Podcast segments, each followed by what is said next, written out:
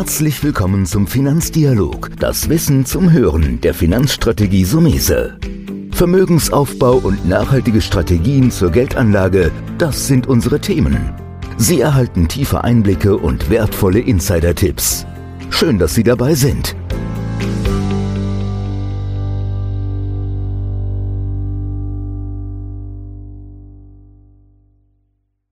Geld, Motivation, Erfolg. Heute spreche ich mit Mario Lochner, einem der erfolgreichsten Wirtschaftsjournalisten Deutschlands. Mit seinem YouTube-Kanal Mission Money erreicht er über hundertsiebenundsechzigtausend Abonnenten. Einzelne Videos erreichen auch mal eine Million Zuschauer. Mario, schön, dass du heute dabei bist. Ja, freut mich sehr. Danke dir für die Einladung. Bevor wir aber über Geldanlage so ein bisschen über Details sprechen, würde ich gerne nochmal von dir wissen, wer hat die Idee zu Mission Money gehabt, diesem erfolgreichen Format? Und warum ist euer Konzept so erfolgreich? Also die Idee hatte dann unterm Strich eigentlich der Chefredakteur von Focus Money. Wir Jüngeren, sag ich mal, haben natürlich schon immer drauf gedrängt, ja, digital und ja, YouTube war da noch gar nicht so auf dem Zettel. Da ging es eigentlich eher mal so um Facebook, Instagram, was ja auf den ersten Blick mal ein bisschen einfacher ist. Und dann, ja, dann hat uns der Chef da volles Vertrauen gegeben. Der hat das dann auch mal gesehen auf YouTube und meinte so, das probieren wir doch jetzt mal auch. Nach dem Motto, schließt euch mal einen Monat mit einem Kasten Bier im Keller ein und dann hoffe ich, dass da eine gute Idee dabei rauskommt. Und ich muss sagen, der Weg war schon weit. Also wir hatten, wir waren am Anfang zu viert. Also ich mache das ja natürlich nicht allein, sondern mit, es waren damals drei Focus Money Kollegen, jetzt sind es noch zwei und ich, also Matthias und Peter sind da noch dabei, auch Redakteure von Focus Money und wir hatten alle gute Ideen und wir wussten schon irgendwie, wo wir hinwollen, aber vor allem das Problem war wirklich, wie so oft, wo fangen wir an? Ähm, fangen wir mit den Basics an? Ist das dann nicht zu lasch? Gibt's das nicht schon alles? Und da war der Weg dann schon relativ weit, da mussten wir wirklich mal, ich sag mal, mindestens ein Jahr dann, ja, ich will nicht sagen durchs Tal der Tränen, aber viele Erfahrungen machen. Wenn man das heute sieht, dann ist es schon auch, ja, man kann schon sagen, es ist ein bisschen peinlich. Wir haben es halt am Anfang so versucht, so krampfhaft auf jung zu machen und so cool zu sein, unterhaltsam. Kennst du ja auch, Finanzen gelten ja immer als langweilig und wir wollten dann natürlich zeigen, wie cool das sein kann. Gut, da waren wir auch noch ein paar Jahre jünger und ja, dann hat sich das immer mehr professionalisiert und dann haben wir immer mehr auf diese Stärken, die wir eigentlich als Journalisten auch haben, wirklich die richtigen Fragen zu stellen, dann auch Interviews zu machen. Da haben wir uns dann immer mehr abgehoben und das hat dann auch immer mehr Leute abgeholt. Mhm. Ja, ist ein toller Kanal. Ich gucke mir es ja auch an und dadurch kam ja auch ein bisschen die Schnittmenge. Ich persönlich habe mir vor längerer Zeit auch mal gedacht, in YouTube zu gehen, habe das aber immer wieder verworfen, weil ich muss auch sagen, ich glaube gerade, was ihr da journalistisch abliefert, das ist schon absolut top und sehenswert. Und ihr habt auch immer sehr interessante Gäste. Ja? Ähm, für mich war das Format und deswegen bin ich auch froh, dass wir im Podcast jetzt hier unterwegs sind, dass wir, dass es so, dass mein Gusto ist. Also du wirst keine Konkurrenz von mir kriegen über YouTube, ja? Ja. Aber das wäre auch Unsinn, weil es gibt so, so viele Informationen, die es zu verteilen gibt. Ich glaube, da wird man auch gar nicht Konkurrenz sagen, aber interessant ist, jetzt ma- macht ihr das einige Zeit und du hast ja sehr interessante Interviewpartner. Gibt es da irgendetwas, wo du sagst, das hat sich besonders rausgestochen? Oder vielleicht nochmal eine Frage vorher. Wie findet ihr eure Themen eigentlich? Wie findet ihr eure Themen und dann den entsprechenden Interviewpartner? Wie arbeitet da ein Journalist? Das ist unterschiedlich. Also manche Themen liegen natürlich auf der Hand. Also jetzt haben wir gerade den Wirecard-Skandal gehabt. Jetzt haben wir ja gerade den ganzen Crash hinter uns.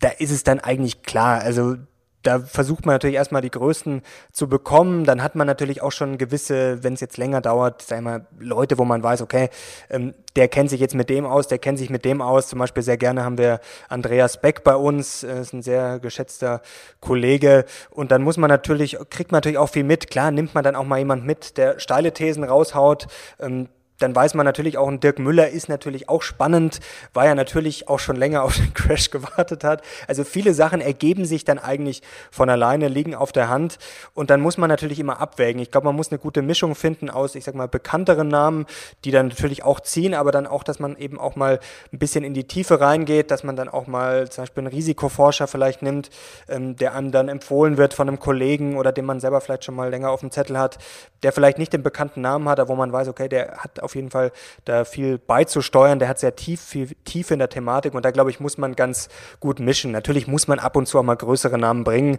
weil das natürlich dann auch, äh, klar, man braucht dann auch Reichweite und da weiß man dann natürlich auch, was man kriegt und auch was zieht. Ja gut, das ist ja das ähm, Tolle an eurem Kanal von Mission Money, dass man sagen kann, man hat renommierte, aber auch mal eine Stimme vielleicht von einem ersten Moment weniger unbekannten, aber substanziell äh, starken Interviewpartner. Aber klar, das ist für mich auch nachvollziehbar, dass das die aktuellen Themen sind. Ähm, es ist immer sehr unterhaltsam, weil ihr auch Einzelaktien besprecht, ja? Das, mhm. auch das Einzeltitel, das ist ja gar nicht meine Welt, du weißt, war ja ein bisschen mehr die Vermögensverwaltung, breite Streuung, ähm, eher äh, klassische Fonds, E T Fs. Das ist ja aber auch klar, man ist ja in der Verantwortung, da hast du nicht Eigengeld. Aber da sind durchaus immer sehr, sehr interessante Tools drin. Deswegen würde ich auch den Zuhörern sagen, wer sich auch mal für den Einzeltitel stark auseinandersetzt, unbedingt Mission Money. Ich glaube, das ist auch die Besonderheit, diese Vielfalt der auch kontroversen Themen, die ihr drin habt. Das ist eigentlich gut. Jetzt hatten wir kontroverse Themen. Jetzt hast du aber unzählige Folgen ja gemacht.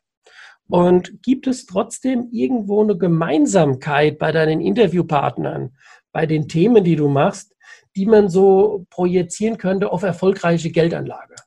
Also ganz kurz noch zu der vorherigen Frage, das ist uns auch ganz wichtig, dass wir wirklich viele verschiedene Meinungen haben, denn manchmal, das ist so ein bisschen gefährlich, da sind wir auch gleich schon beim bei der Beantwortung deiner Frage, was so meine Learnings sind, also was ich jetzt auch weiterempfehlen würde, dass man sich nicht unbedingt festlegt. Also oft sagen die Leute, gerade wenn man jetzt verschiedene Meinungen bringt, dann heißt, ja, letzte Woche habt ihr das gesagt und dann jetzt sagt ihr das. Also da muss man zum einen ja schon mal unterscheiden, dass wir ja Interviews führen teilweise. Das heißt, das sind ja dann nicht unsere Thesen, sondern das sind ja dann die Thesen der Gäste.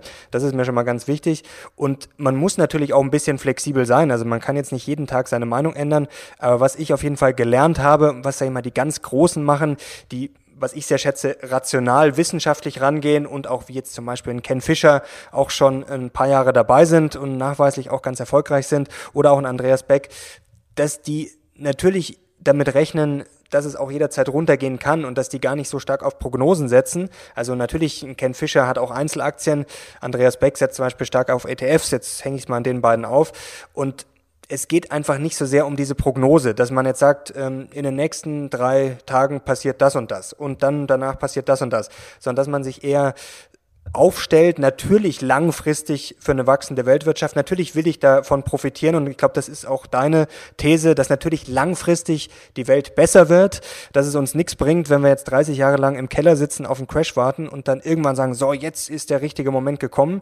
Also das würde ich jetzt den Leuten eher nicht empfehlen, aber man muss natürlich auch ein bisschen darauf vorbereitet sein. Also ein bisschen Cash halten zum Beispiel, schadet natürlich nie und wenn dann eben eine Krise da ist, also eine Krise kann man ja nicht voraussagen, aber man kann sie natürlich messen. Also wenn sie dann da ist, dann brauche ich eben einen Plan und dann kann ich darauf reagieren. Und das ist, glaube ich, ganz wichtig, dass man sich nicht zu sehr für ein Genie hält, was ich auch in meinem Buch geschrieben habe, sogar ein eigenes Kapitel drüber. Man sollte sich nie für ein Genie halten. Also zu glauben, man kann jetzt die Zukunft gerade kurzfristig voraussagen, das probieren viele, ich würde es eher nicht empfehlen, ich würde vor allem auch nicht auf diese Leute unbedingt hören, auch wenn es noch so toll klingt und das, glaube ich, ist schon so ein Learning und würde ich auch den Leuten weiterempfehlen. Klar, man braucht schon gewisse Thesen, gerade wenn man langfristig ähm, unterwegs ist, muss man natürlich gewisse Annahmen treffen, aber man muss halt einfach handlungsfähig bleiben und sollte sich nicht zu sehr in diesem Klein-Klein aufhalten und ständig äh, irgendwelchen Dingen hinterherlaufen und versuchen dann wirklich das große Genie zu sein und immer recht zu haben. Ja gut, aber das sind ja die Dinge, ich fasse nochmal zusammen, das würde ich sagen allgemeingültig ist und wenn man durch die Literatur, auch Buffett et cetera und sich die großen Meister, die großen Altmeister anguckt, da bin ich bei dir, wie du das gesagt hast, du musst eine Strategie haben, einen Plan. Ja? Du musst einen Plan haben, man muss dem Plan treu bleiben. Dieser Plan darf, hast du ja auch gut, denke ich, zusammengefasst, der muss ähm, durchgezogen werden, ja? Nicht auf einzelne Strömungen gehen. Und man sollte nie alles anlegen, das ist auch meine These, da bin ich voll bei dir, weil wenn ein Crash kommt, dann ist ja das Tolle, wenn man kaufen kann. Ja, ja klar. Deswegen bin ich der Verfechter, der nie voll investiert ist. Zu anderen, die da draußen sagen, ja, du kannst jetzt kaufen und dreißig Jahre liegen lassen.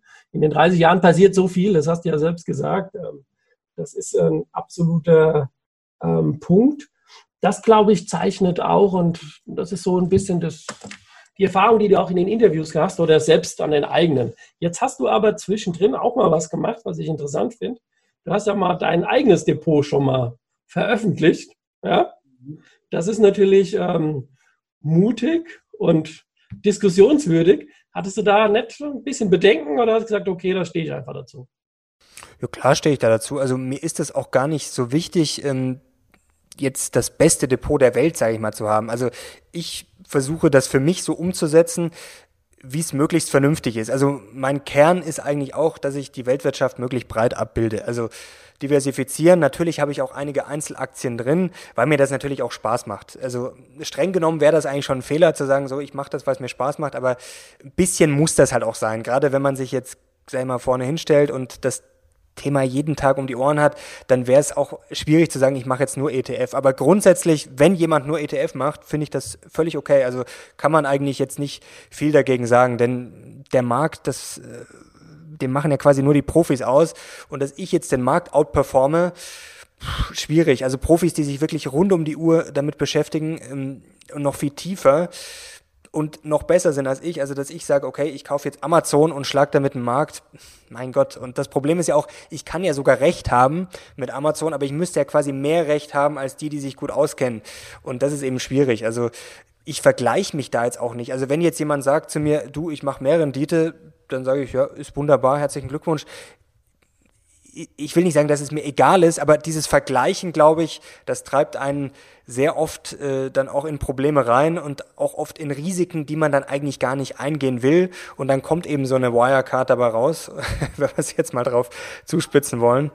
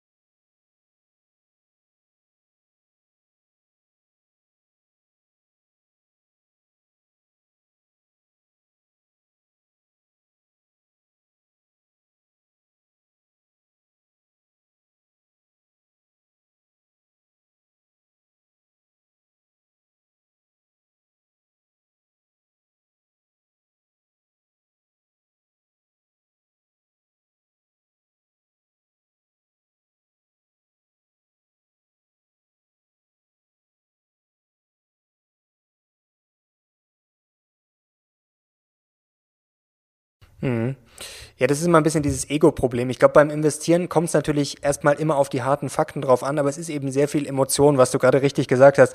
Da spielen sich dann so Sachen ab wie, ja, wenn jetzt der Nachbar hier in Mainz die kauft und stell dir mal vor, der macht dann, der, der ist am Ende Millionär und dann bin ich der Depp. Also eigentlich geht's den ganzen Tag gefühlt eigentlich immer nur um solche Fragen und wir sind ja eigentlich das... ist ja das Problem, wir sind ja eigentlich immer noch in der Steinzeit. Also unser Körper ist ja alles, was da passiert, die ganzen chemischen Bahnen und Botenstoffe, die da ausgeschickt werden, zum Beispiel auch im Crash. Im Endeffekt, wenn der Crash kommt, dann macht unser Hirn was, sagt, schnell raus da, sonst stirbst du. Und eigentlich musst du ja genau das Gegenteil machen. Eigentlich musst du ja dann sagen, so, jetzt ist eigentlich eine Chance gekommen, was du vorher auch schon richtig gesagt hast. Und das spielt da einfach sehr viel mit rein. Und natürlich kann man das mal machen. Da kann man auch mal ein bisschen zocken. Also wenn das wirklich jetzt außerhalb von der regulären äh, Anlage ist und vom regulären Plan, klar kann man das machen. Aber man muss, glaube ich, sich immer wieder klar machen, oft, das habe ich auch erst im Nachhinein viel verstanden, weil ich mit Anfang zwanzig da auch rumgedaddelt habe und dann ist man jung und dann meint man, oh ja, kann doch alles nicht so schwer sein. Und das, glaube ich, ist wichtig, dass man sich selber erstmal versteht, und das will ich halt auch vielen anderen Leuten mitgeben, dass man, ja, das nicht übertreiben sollte. Und du hast es gerade sehr schön gesagt mit dieser Volatilität, Drawdown. Es gibt ja auch schon zahlreiche Untersuchungen, die zeigen, dass langfristig eigentlich die Langweiler-Aktien oder die mit weniger Vola eigentlich viel besser sind. Und man muss natürlich auch auf die Geschäftsmodelle schauen. Also wenn ich jetzt wirklich ein Geschäftsmodell habe, was jetzt nicht so leicht äh, disrupted werden kann, wie man ja heutzutage so schön sagt, dann fahre ich damit natürlich doppelt sicherer. Zum einen in so einer Krise zum Beispiel wie jetzt ist natürlich Nahrungsmittel vielleicht nicht die schlechteste Idee, und da kann ich natürlich ruhiger schlafen, da muss ich jetzt nicht jeden Tag drauf schauen. Wenn ich jetzt in den Biotech-Wert investiere oder in den Hightech-Wert, wo ich überhaupt nicht durchblicke, das kann natürlich schnell vorbei sein. Sind wir wieder bei Wirecard, das war jetzt sogar noch ein relativ simples Geschäftsmodell, sage ich mal, oder ist es Gott sei Dank noch. Aber trotzdem, so hundertprozentig, ich habe das auch neulich erklärt, mir wurde das Geschäftsmodell sogar schon von Mitarbeitern erklärt, und natürlich habe ich verstanden, was die machen, aber vielleicht kennst du das, nie so hundertprozentig, dass du immer so ein Gefühl hast, ja, da kommt dann da wieder ein neuer Begriff und dann haben wir das vor und dann ist da der Multichannel und der Omnichannel und dann sind da, sind wir da mit dem White Paper noch in der dritten Stufe drin, und natürlich weißt du, was die machen, aber da fehlen dann irgendwie gefühlt so zehn Prozent, und ähm, dann kann das natürlich mal schnell nach hinten losgehen. Das ist jetzt natürlich beim Geschäftsmodell wie Nestle vielleicht nicht so. Ich glaube nochmal, weil wir gerade nochmal bei Wirecard waren, ich glaube, das Wichtigste ist im Moment auch, das ist nur eine von ganz vielen Aktien.